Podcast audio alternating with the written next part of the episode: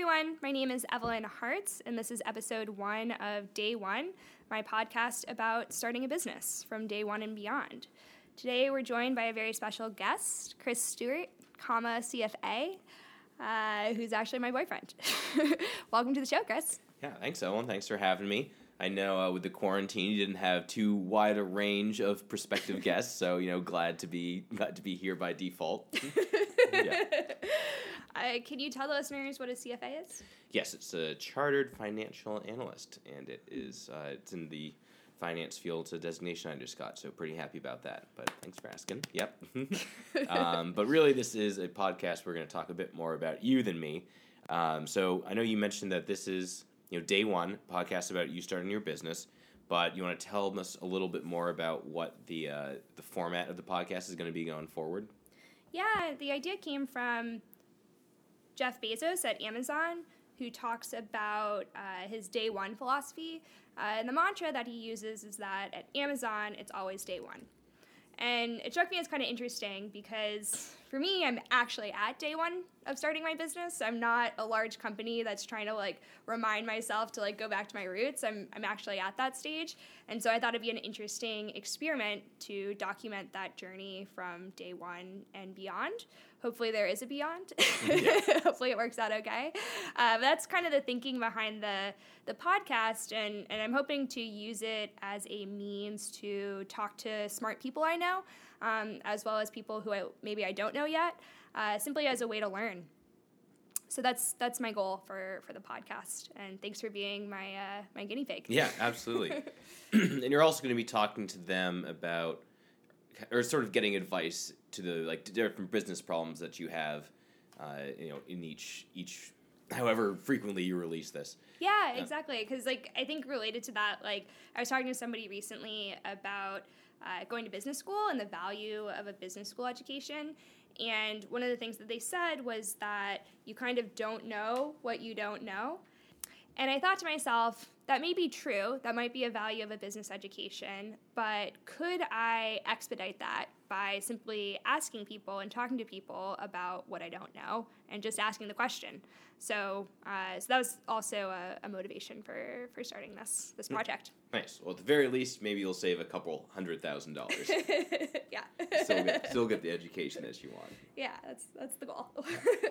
So do you have any sort of business problems or, or details that you want to discuss now, or do you want to save most of this stuff for future podcasts? Uh, we'll save most of it for a future, future podcast, I guess. But uh, one challenge that I've already run into was, uh, th- this is just like a couple weeks ago, and I was like, all right, I'm starting to get serious. Like, I, I'm excited about it. I have a product. Uh, I probably should, like, I probably have to, like, pay taxes or something, right? Like, I need to find a way to, to register this business. Uh, and so I went down a, a rabbit hole with the Small Business Administration. They have a website, which is very helpful. Uh, did a ton of Google searches, and and honestly still couldn't figure it out. Like, I'd say it took me, like, a couple weeks to, to really figure out how, what I needed to do. Like, do I start an L L C? Do I... Uh, do I have it as a sole proprietorship? Do I have a business partner? Like, how do I how do I classify this business? Uh, it took me it took me a while, so that was one challenge, kind of off the bat that I didn't didn't anticipate. Yeah, and you found out that the fees are different state to state, right? Yeah, like people should be starting businesses in Maine. Like it was like a thousand dollars to start a business in Massachusetts, whereas I believe it was much less, like a couple hundred dollars to start a business in Maine. So everybody should move to Maine. Yeah. Well, not everyone. Let's keep that keep that price low. Yeah. Don't want too much Don't competition. People, yeah. It's too good a source of revenue. uh, so you, I guess it's a pretty good or impressive goal to, to start a business, but was this something that you had always wanted to do, or is it kind of a recent desire? No, I'd say it's relatively recent. I started my career working at a nonprofit. I knew that I always wanted to make a positive impact, and so that's part of what drew me to working at a nonprofit.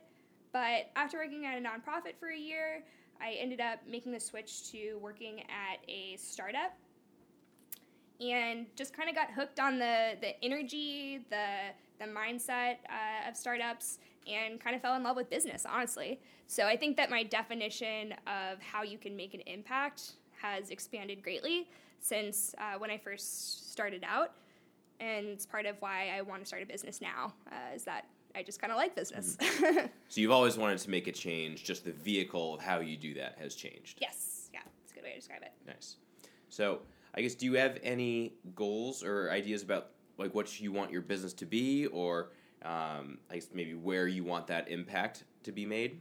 Yeah, so uh, so like I said, I want to have a positive impact, and I figured uh, that's a very big, lofty goal. Uh, so maybe where I should start is uh, making an impact on a corner of the world that I care a lot about. And uh, for me, that area of the world uh, is Nepal, which is a country that I studied abroad in uh, five years ago now. Maybe a little bit more. It gets shorter every gets time shorter. You say that. Yes, it was, yeah, it was, it was more than five years ago. It was like seven yeah. years ago. But, uh, but yeah, so anyway, uh, so that's kind of how I broke that goal down. Nice. And how did you pick Nepal? I mean, you studied abroad there, but I guess what about Nepal kind of made you fall in love with it or, or want to make an impact there? Yeah, so for me, like I kind of went to Nepal initially on a whim. I was like, okay, Mount Everest, mountains, that sounds cool. Uh, all right, like let's let's pick Nepal. And I'm so glad that I did because, yes, it was a beautiful country. I got to see some cool mountains, but even more than that, I got to meet some really cool people uh, that were really warm, friendly, like inspiring, and uh, have been lucky enough to stay connected to them over the years. And so Uh, Nepal is an amazing country, but uh, most people there live on less than one thousand dollars per day. And uh, so part of me has always been motivated by the idea of finding a way to give back to this country that I feel like I owe a great debt to. Nice.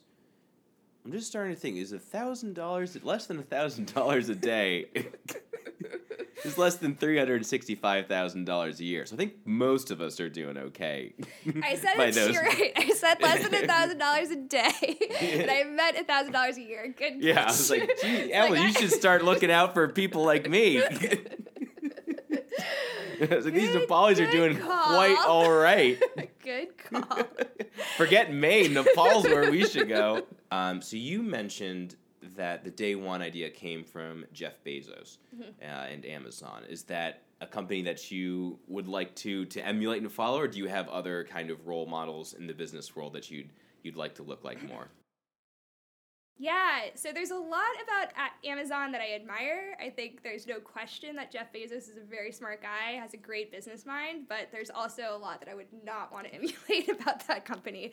Uh, but, you know, I think that I'm interested in e-commerce, and, and Amazon is no question the leader in e-commerce and, and many other industries, too, for that matter.